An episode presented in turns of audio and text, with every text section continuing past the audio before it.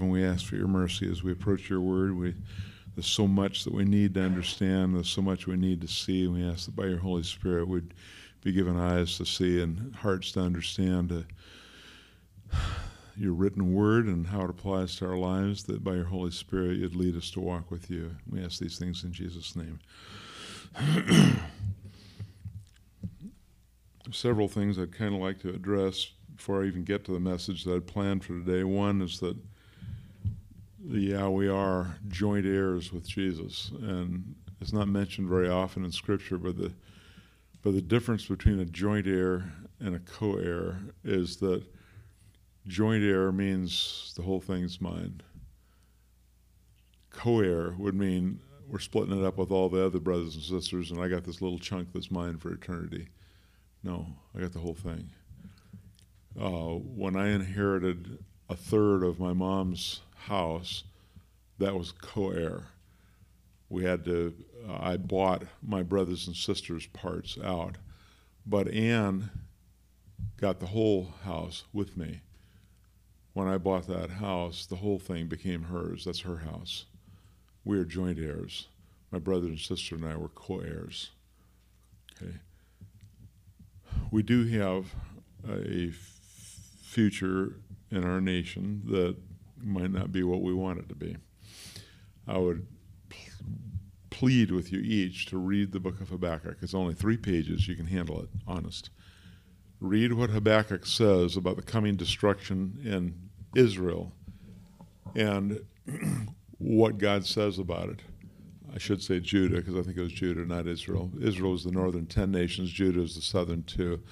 Uh, but he pointed out the sin and the collapse of the moral fiber of that nation and asked God, What are you going to do about this? Why aren't you fixing this? And God says, No, I'm going to do something about it. I'm bringing the Chaldeans, and they're going to dis- defeat and effectively destroy Judah.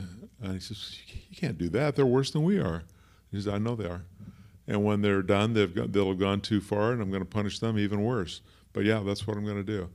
And Habakkuk concluded in chapter 3, verses 17 through 19, that though the fig tree shall not blossom, all these things that have to do with the nation of Israel. And he says, though the fig tree shall not blossom, then neither shall be any fruit in the vine. The olive tree shall cast its fruit. There'll be no crop in the field, no flock in the fold, no ox in the stall, and so forth. All these things that are surrounding the health of Israel are going away. He says, in spite of all these, I says, Yet while I rejoice in the Lord, I will joy in the God of my salvation. He had made his decision he was going to find his joy in the person of Christ. I'll joy in the God of my salvation. And his final word on it was that God would make his feet like hinds' feet. It's a type of deer, they like high places. He's going to make me sure footed. And he says, He sets me upon my high places. He's going to place me above the coming destruction. Even if it involves him, he's still above it. Even if he's killed by it, it's still, he's still above it. And finally, he handed this over to the singers that he was connected with, the music makers, and said, Make a song out of this. He was singing in response to the destruction of his, of his nation. So we have a choice about how we respond to the rough things that we see coming. And coincidentally, don't you just love these coincidences? Today's title is Refocusing for the Last Days. so, 2 Peter chapter 3. We finished up 2 Peter chapter 2 last week talking about false teachers previous week we brushed over the surface of the idea of false teachers and who is and who is not a false teacher. Last week we talked the entire chapter of Second Peter chapter two, talking about false Peter, uh, false teachers and the judgment on false teachers, who is and who is not a false teacher, and why that judgment that's in Second Peter chapter two verses 20, 19 through twenty two is not about believers. It's about unbelievers. It's about people just like Judas that were right there with the other 11 apostles. They heard everything they heard, they understood everything they understood, but they didn't believe. They were not believers. They were not born again. There was no transformation from whatever they had been into a sheep, a lamb, uh, the property of God, the child of God. And the last verses we saw, it says that the dog returned to his vomit, and the sow that was washed returned to her wallowing in the mire. It did not say a sheep turned back into a pig or a dog. There was no transformation in their lives. They were, they were natural people who had gained this knowledge of the Lord without any faith relationship, without salvation. They knew about him. Okay, so that's what we talked about last week. And he swings directly into why he's been teaching these things for the last two epistles, both First and Second Peter. Chapter three, verse one, he says, "This second epistle, beloved, I now write unto you in both, the first and second, in both which I stir up your pure minds by way of remembrance." We're going to read down through verse nine and then come back and take it verse by verse. I stir up your pure minds by way of remembrance, that you may be mindful of the words which were spoken before by the holy prophets, that's talking Old Testament, and of the commandment of us, the apostles of the Lord and Savior, knowing this first, that there shall come, future tense, there shall come in the last days scoffers, walking after their own lusts, and saying, where is the promise of his coming? For since the fathers fell asleep, all things continue as they were from the beginning of the creation. For this they willingly are ignorant of, that by the word of God the heavens were of old, and the earth standing out of the water and in the water, whereby the world that then was, being overflowed was with water, perished. says they're willingly ignorant of all these things.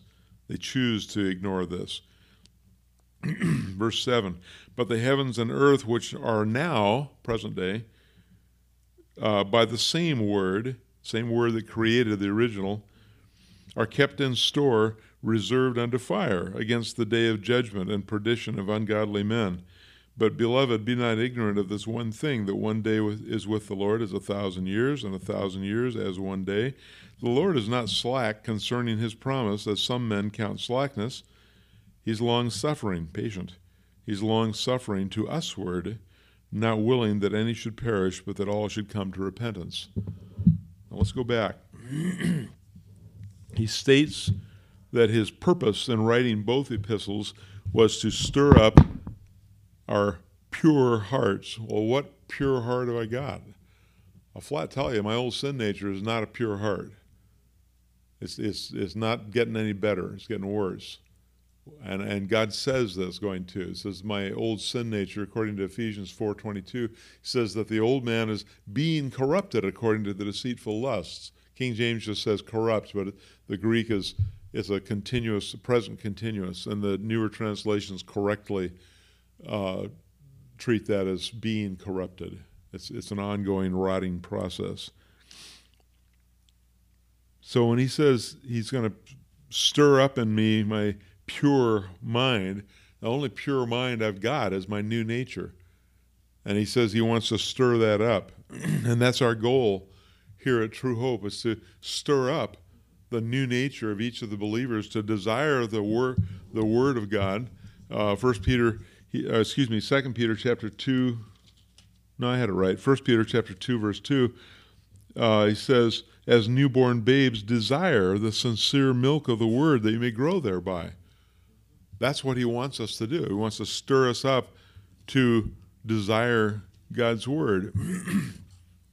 he says, I want to stir up your pure mind by way of remembrance, that you may be mindful of the words which were spoken before by the holy prophets, and of the commandments of us, the apostles of the Lord and Savior. by the way, in in God's word here, he he treats uh, Peter addresses Paul's teaching as being Scripture. So these apostles were in agreement with one another. he says that he wants to stir up the new nature of those who've already been born again, so they desire the sincere milk of the word, as Peter said in his first epistle. And this is how the saints of God, remember how God defined his saints in Psalm 50, verse, excuse me, Psalm, yeah, Psalm 50, verse 5. He says, call unto me my saints, those who have made a covenant with me by sacrifice. We recognize today that that sacrifice is Jesus' blood at the cross. We enter into a covenant relationship with God through that blood, and it's a one sided covenant. He did all the work at the cross, but we have become His by that covenant, and He calls us saints because of that relationship. All it means, it means holy ones, but all it means is that we're His personal property. And it's, this is His word is the means by which the saints of God grow into the servants and soldiers of God, the ambassadors of Christ. This is how we grow into doing what He wants us to do, and that we're manifested to the world as the sons of God. There's going, there's to come a day when God's going to take away our old nature and we'll be known to the whole universe as the sons of God. Romans chapter 8, verse 23 says that when we get our new bodies, the whole universe will recognize us as the sons of God. But in Romans 7, he says that as many as are led by the Spirit of God, they are the sons of God. Okay, so we we need to recognize that by excuse me, that's in Romans chapter 8 as well, Romans 8 14. As many as are led by the Spirit of God, they are the sons of God. the way God uses his, the way God's Holy Spirit leads us is through his word. He never leads contrary to God's written word. so if we want to be seen by the world as the sons of God, if we want to be functioning as the servants of God and the soldiers of God and the ambassadors of Christ and so forth, this is how we do it. We go to God's word and we apply it to our lives, both Old Testament and New Testament. So this is our goal. We want to give the Holy Spirit free rein in our lives by being obedient to His written word, since that is specifically how God has chosen to lead people through His word. This second epistle, he says, I write unto you that you be mindful of the words which were spoken before by the Holy Spirit, excuse me, by the holy prophets, and of the commandment of us, the apostles of the Lord and Savior Paul reminds Peter reminds us that both epistles have the same goal to stir us up. it has to be the new nature. Romans, excuse me, Ephesians 4:24 says that the new man is created in righteousness and true holiness, is created in the likeness of God, after which after God is created in righteousness and true holiness. So this new nature it's not the Holy Spirit. The Holy Spirit is not a created being, He's God. Your new nature is the new you. It is a created being, but it's created in the likeness of God in righteousness and true holiness. And I have a problem with that because I don't feel real righteous or real holy. And we tend to go by feelings. What's the problem with feelings? Some of you have heard me say this over and over. Feelings are not an accurate reflection of reality. So I don't feel holy, that doesn't mean that I don't belong to God. I'm His personal property. If I don't feel righteous, it doesn't mean I don't have a right standing before God. I do through Jesus' blood at the cross. Okay. There's things that we can feel that are accurate, but there's lots and lots and lots of things that we feel that are not accurate. we need to turn to God's word for facts to oppose those feelings the old nature still feels like me. But in Romans chapter 6, we found out we didn't have to sin. In Romans chapter 6, we find out that we're separated from our old nature to the extent that God says you're dead to sin. I don't feel very dead to sin either. I don't have to get dead to sin. God says I already am dead to sin. I'm separated from it. That's what dead means. I'm separated from my old sin nature. God does not see my old sin nature as me anymore. How do I know? Because in Romans chapter 7, verse 17, he says, It is no longer I that do these things, it is sin that dwells in me. That's my old sin nature. God recognizes the difference. We need to recognize that too. Okay, so let's start there. we choose by faith to take God's word on it. Second Corinthians chapter 5, verse 17 says that any man that's in Christ is a new creation. Old things have passed away. Behold, all things have been made new. Really? I don't feel that way. Oh, see, there's that problem with feeling again. I don't feel like everything's been made new. Well, tough. Your feelings are not accurate. But I can tell that something's new because I do desire to walk with God. And my old sin nature flat does not want to walk with God. It wants to go its own way. So I know I have a new nature. And I have to take it by faith that God says I've been separated from my old sin nature, and He no longer sees my old sin nature as me. He sees me as a holy, righteous child of God, and He's pleased with my stumbling attempts to serve Him. And in that freedom that I have as a new, born again child of God, I want to try every day to walk with Him tighter and tighter. Accept by faith the fact of the new birth and the resulting new nature. And I need to learn to feed that new nature and watch it grow strong and stable. And that is what Peter is saying here when he says to stir up in you your pure mind, your new nature. Feed it, strengthen it, see it start to walk successfully, not stumbling and falling all the time. he says we're to be mindful, to keep in mind, to remember, to focus on the words of the Old Testament prophets and the New Testament apostles. In short, read your Bible and apply it to your life. So, why does he consider this to be so important? Because verse 3 says, Knowing this first, there shall come in the last days scoffers. He's talking about the end times. And we're looking at them. Okay? We're coming up on them. I don't know how close we are. I'm not going to worry about that. I can't give you that kind of an answer. Jesus said that we would not know. Why? Because we'd spill the beans and tell everybody. We'd tell people stuff like that. We don't tend to spill the beans and tell people about Jesus, but we'd sure tell them if we knew that, you know, you go on the, on the internet, you'll see everybody they think is the Antichrist. Uh, we like to talk about that kind of stuff. We're afraid to tell people about how they can have eternal life today. But we do, we're bound to tell people, you know, the, the world's about to end. He's already told us where to grow through the Word. He's already told us where to become partakers of the divine nature. In in First Peter, Second Peter one four, it says that by means of the promises, the exceeding great and precious promises in God's Word, that we're to become partakers of the divine nature. That God's nature, His holiness, His righteousness, His love, is to start leaking out through the broken pottery of our lives.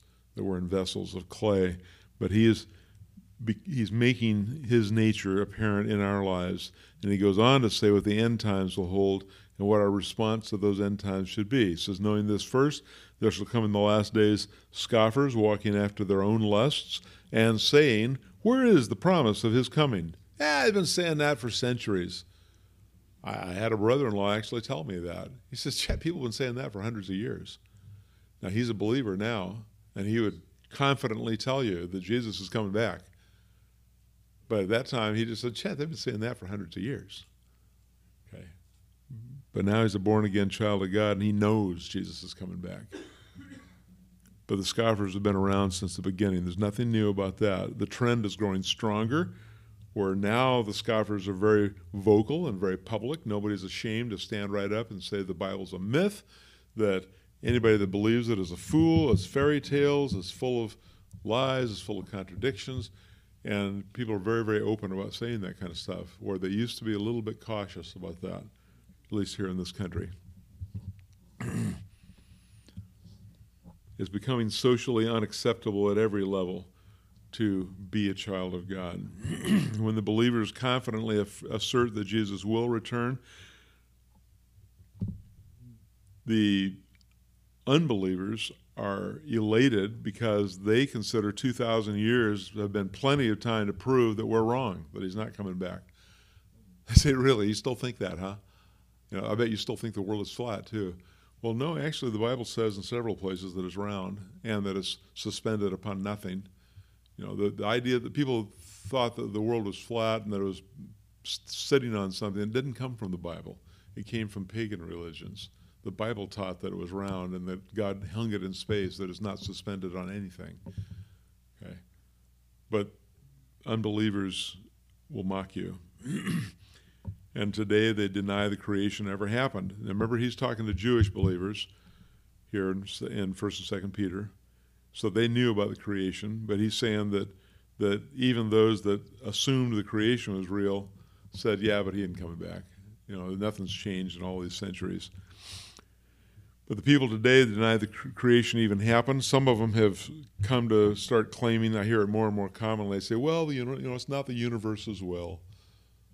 The universe's will? Guess what? All those planets and stars and asteroids and stuff, they even got a will.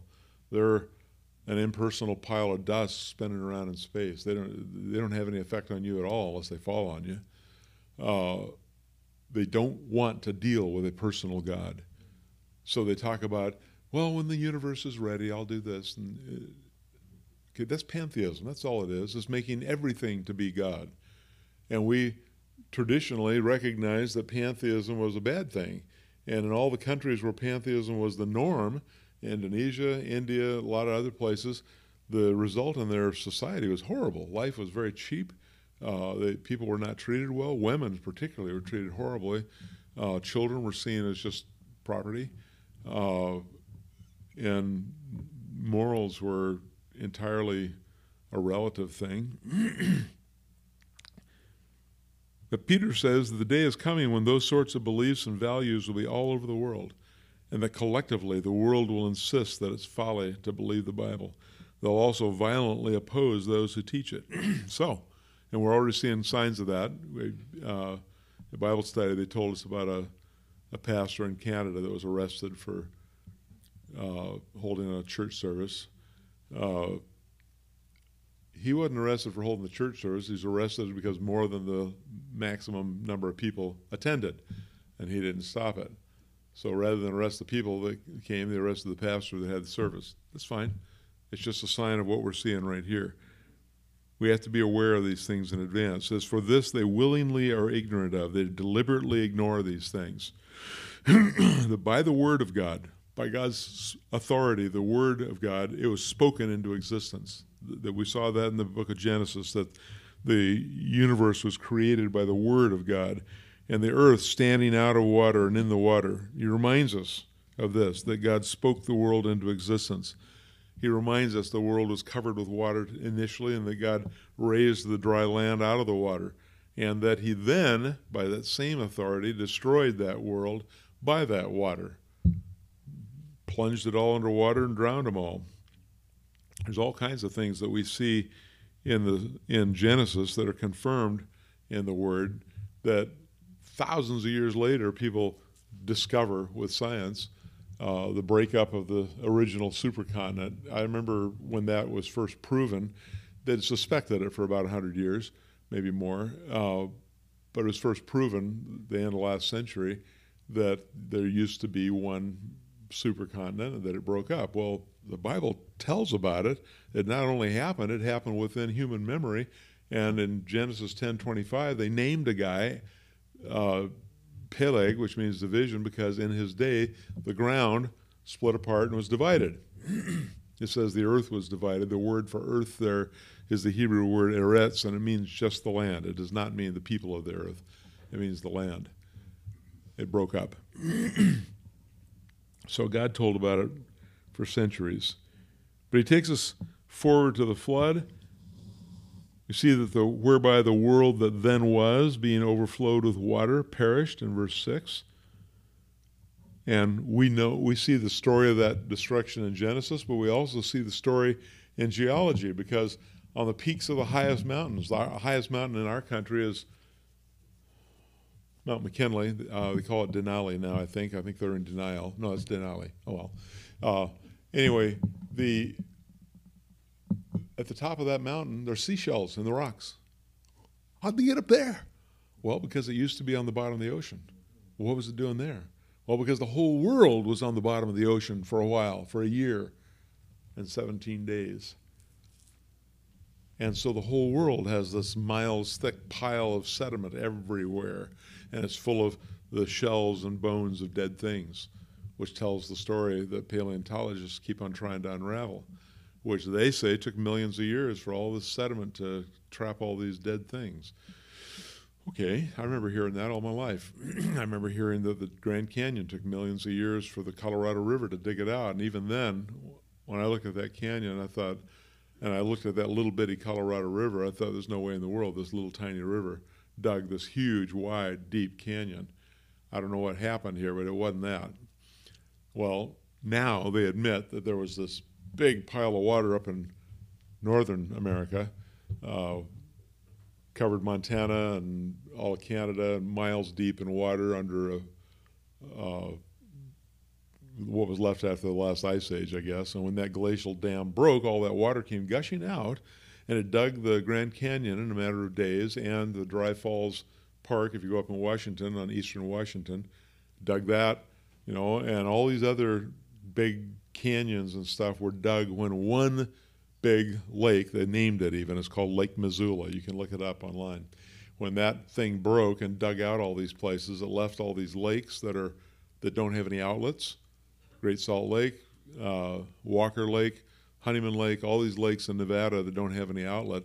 That's because they were dug by this big flood. And when it went away, there was no rivers coming out of there because they're too deep. And so now they're all alkali and salt lakes. Amazing how God's word gets proven by science once science has is slapped in the face with it and has to admit it. Some of you remember this this mountain over here that popped a few years ago, knocked off a cubic mile out of the top of it and buried a place called Spirit Lake. And when the Toutle River finally broke through that volcanic ash dam, and in a matter of a week or two, it dug what's now called the Toutle River Canyon down through layers of rock. The geologists that came flooding in to look at this thing all exclaimed, You know, if we didn't know this happened two weeks ago, we'd have sworn that took millions of years to cut all these layers of rock. Hey, guys, are you listening to what you're saying? So for once, you got to see it happen, and you said, "Yeah, if we didn't see it happen, we would have sworn it took millions of years." So the fact that you didn't get to see the flood happen, now you're going to swear it took millions of years. This one would have proved you a liar. What about the other one? See, the fact is, we're reading the geologic clock wrong. You can look at that clock two ways. I can look at that flood. Well, here's a, a perfect example. I love it. Uh, in Cornwall, England, a number of years ago, uh, guys digging in a quarry found a fossil and they stopped and called in the paleontologist. So they dug up this fossil whale. Okay, that's cool. But the problem was the fossil whale was vertical, it was standing on its tail through all these millions of years of sediment. Oh my goodness. All right, well, that gives me three possibilities. One is that the whale died and fell tail first into a, a chasm in the bottom of the ocean was subsequently filled up with silt around it and then turned into a fossil. Well, okay, the first problem with that is that dead whales float. That's why you see videos of sharks feeding on a floating dead whale.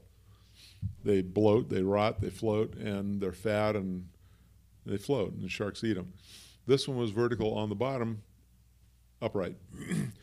the second problem with that is that there was no separating layer of sediment that went around the whale and then all your other sediment, sedimentary layers around it. No, all, every sedimentary layer was connected with the whale and went through the fossil. Hmm. Okay, so that one wasn't what happened. It was part of all these millions of years of sedimentary strata. All right, so the second possibility would be that there was, let's say, a worldwide flood and there was just underwater waves and landslides and piles of silt going everywhere. The whale was killed in that flood, buried while everything was still fresh and just blowing around, tail first, in these layers of sediment that were being rapidly laid down by relative density and particle size, because that's how things settle out. You can take a jar of mud and shake it up with water and let it sit, and you'll see it layer out by particle size and by relative density, the rocks on the bottom and so forth. Uh,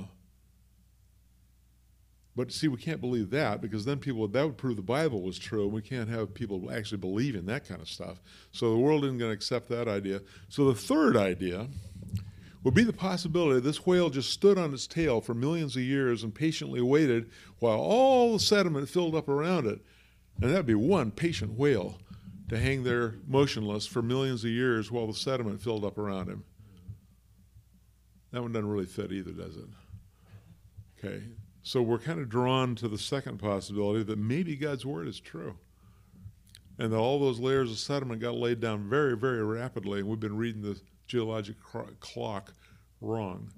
Another one, if you take a tour through any of these limestone caves where they have they got a sidewalk and a railing so it's safe, and they walk you along and solemnly tell you that it took millions of years for these stalactites from the ceiling and stalagmites uh, from the ground to build up. And then while they're telling you all that, you notice that there's stalagmites on the sidewalk and stalactites hanging from the railing. Must be a really old sidewalk, huh?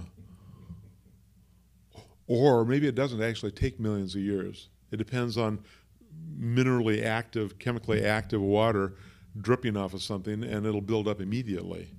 And if there's a lot of it dripping, then it builds up rapidly. And if it quits dripping, then it looks like it took millions of years to make that huge pile there. No, it just did that and then quit dripping. There's not very much dripping now. But at one time, there was a lot. See, we're reading the clock wrong. That's where the problem is. How do we tell time? Well, we need to learn to read the clock right. And one way to do that is to start with what God says about that clock. so, seeing that the world is going that way, is reading the clock wrong, is interpreting everything around them wrong, and is deliberately, willingly ignorant of God's word, then what are we going to do? What should we expect for the future? Verse 7 changes the picture. We're no longer talking about the old world being destroyed. It says, But the heavens and earth which are now, by the same word, by the same authority, the same word that created the original creation, by the same word are being held, being kept in store, reserved unto fire for the day of judgment and perdition. Perdition means eternally lost, and perdition of ungodly men. Now, I've watched you know, videos of huge forest fires. I actually we drove through a forest fire when I was a child. I didn't realize we are in danger. We had fire on both sides of us and logs going down and firemen running back and forth across the road. And mom and dad were driving, and I was just a little kid looking from the back seat, going, "Whoa!" and I didn't realize we are in terrible danger. Uh, but all of us as adults recognize that wildfire, whether in forests or in prairies, is a horrible danger consider the kind of fire he's talking about here because he's not talking about that kind. Okay. Colossians chapter 1, verse 17. You can turn there if you want. Hold your finger here in 2 Peter. I promise we're coming back. Colossians, which is just a little bit off to your left. before 1 Thessalonians. Colossians chapter 1, verse 17.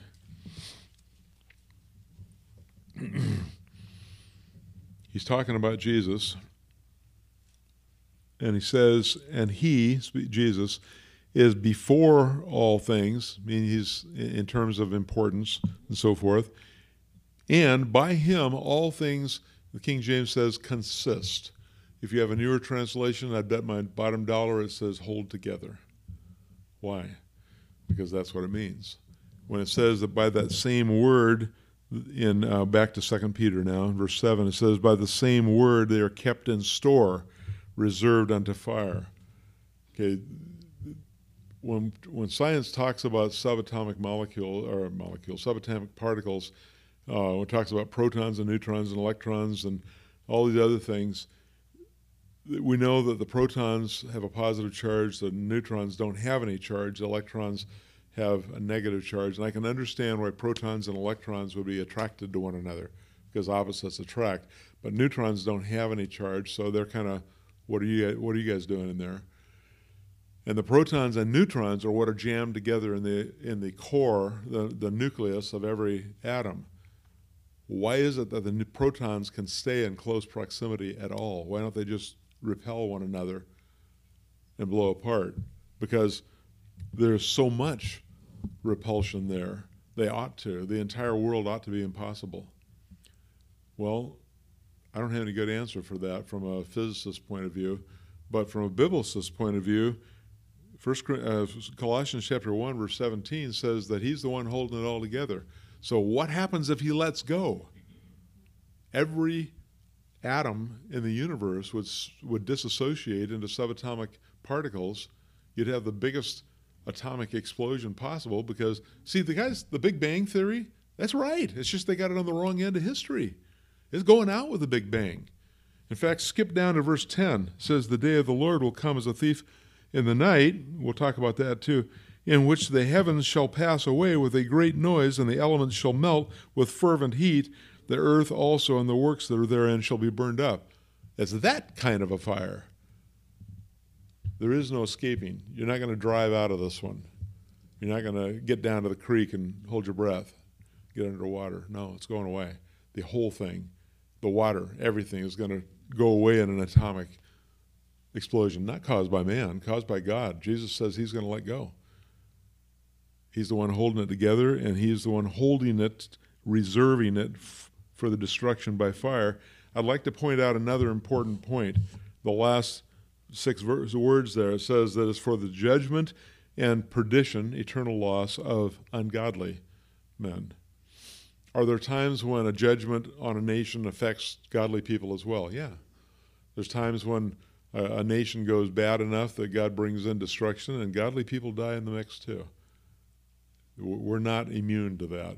You know, if there's a, a bomb blast, the, the Christians don't miraculously come out the other side, as a rule, don't come out the other side unscathed. They die in that blast. The, the Christians that were in the, the Twin Towers when they went down, they died. Okay? Some of them got out, sure. But it's always by God's grace when the when the godly are spared, or even when the ungodly are spared. In this case, this judgment will only affect the ungodly.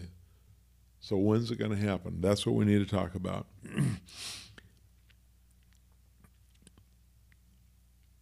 if I look at Romans chapter, excuse me, Romans, if I look at Revelation chapter 20, I see that this world is going to end immediately after what's called the millennial kingdom age, a thousand year kingdom, Jesus ruling and reigning here on earth. A lot of the Old Testament prophets spent a lot of time talking about that period of grace on earth where Jesus is ruling from Jerusalem and the whole world is completely at peace. That's the time that it says that the lion will eat straw like a like a cow and that the the leopard will lie down with the kid and so forth, and that a child can put its hand down the the it says cockatrice. It means like a cobra, a viper, uh, den with no harm. That the that says that those snakes will go back to eating dirt. Well, that's what it said in Genesis. Because that was part of the curse. The snakes were going to be eating dirt. All snakes today are predators. All of them. There's no vegetarian snakes. There's vegetarian turtles. There's vegetarian lizards. There are no vegetarian snakes. Snakes are all predators. They're going to go back to eating dirt like a worm. God says so. When? During that thousand years. Okay, that's part of the day of the Lord. But in Revelation chapter 20, it encapsulates the whole day of the Lord. We, well, kind of. Revelation encapsulates the whole day of the Lord because the day of the Lord begins with the rapture of the church. That's where the thief in the night part comes. We get snatched away without warning. The world wakes up and something's missing. No problem. It was just those crazy Christians. Okay. I told you about the bumper sticker that I saw that said, Come the rapture, we'll have the whole place to ourselves. Good luck with that lady. She had a whole bunch of other bumper stickers too, but that's the one that stood out. It was right in the middle. okay. That's what they think.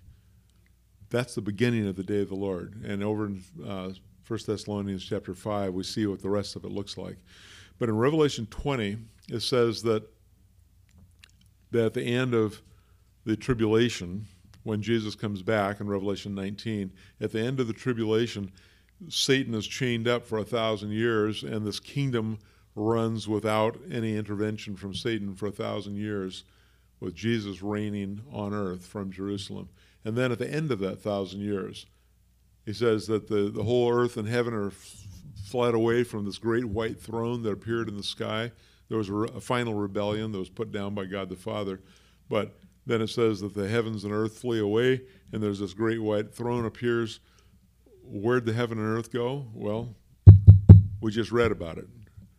The heaven and earth are destroyed at that point, and the whole of creation is standing before this great white throne judgment. Who is there? The ungodly. Where are the godly? They're with Jesus in that throne. How do I know it's Jesus on the throne? Because John 5:22 Jesus said the Father judges no man.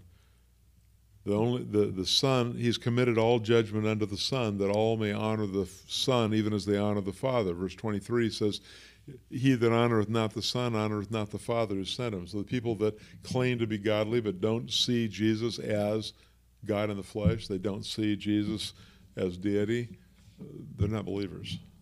They're not honoring the Father either. God says so. Jesus said so. John 5 22 through 24. So we're looking forward to a coming judgment, and we, we know that's going to happen. We know that, that we're going to be with Him and that the whole world is going to be judged. The ungodly are going to be judged by Him, that this world is going to be destroyed. That's all in Revelation 20. And that their ultimate end, it says that death and Hades, the, the Greek word is Hades there, will be cast into the lake of fire. That's the final judgment, and not a single believer is going there. There is no chance for you to go there. You're already with Jesus. In God's mind, you're already seated in the heavenlies. He says so. Okay. So, how do we respond? Well, we tend to think, hunker down and wait. It's all coming, it's going to come to pass. But God says that we're here to, to reach out to those around us. He says that to him, a thousand days is like a thousand years like a day, and a day is like a thousand years. Time is not relevant for him. It is for us, not him. He's not slack concerning his promise. He's not failing to meet his promises or to keep his word. He's waiting to see to it that as many people as possible are saved. And it doesn't say he's patient toward them, it says he's patient toward us. Why? Because he gave to us the job of being ambassadors. He gave us the job of reconciliation. He gave us the job of taking the gospel to the world around us. And if you want to see your friends and relatives and neighbors and so forth saved, then you need to get on it and tell them about Jesus. Tell them they can have eternal life today. They don't have to wait till they die to find out. Okay.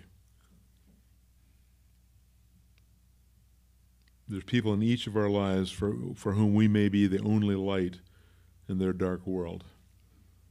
How are you shining that light? Are you angling it so they can see Jesus, or is it just flashes of inconsistent life light in an unstable walk with God. If you're walking an unstable walk with God, then what they may see is a flash of light over here and then kind of dark for a while, and then a flash of light again. And, huh, well, something's going on there, but they got no idea what. They can't see by that light, it's not dependable. If you were a pilot on a dark night and you're coming into an airfield, and just as you're going in, the tower radios you and say, just so you know, uh, those runway lights, they're actually flashlights uh, duct taped onto the back of a bunch of box turtles. And they're free to wander any place on the airfield. I'd be looking for another airfield if I had enough gas to get there because those lights are undependable. They're not they're not going to get in a straight line and show me the real runway. Those lights could be wandering any place those turtles feel like going. You know, anybody that did that would be totally crazy. You'd be asking to kill people. But that's how we look to the world. We're just wandering lights that sometimes are lighting, sometimes they're not, sometimes we're going in the wrong direction, sometimes we're going in the right direction. And the only way we're going to stabilize our life, stabilize our walk with God, is to get into His Word and start applying it on a consistent basis. We need to take this seriously and realize how important our testimony is to the people with whom we live and work. Because I, I can guarantee there's somebody in your life for whom you are the only light in their darkness don't turn out the light. Don't, don't shut off the, the runway lights when they're trying to land. Okay, we need to take this seriously. We need to walk by faith. We need to hold forth the word of truth. We're going to go ahead and pray, then we're going to have communion together. Remember that our communion is our fellowship in the person of Christ and our fellowship in the work of world evangelism. Lord Jesus, we ask you to fix our fading vision on your face. Teach us to reflect the light of your love and truth in the deepening darkness of this world. Raise us up as your saints. Allow us to serve you faithfully. Allow us to be the men and women of God you've called us to be. Allow us to be your ambassadors. We ask this in Jesus' name.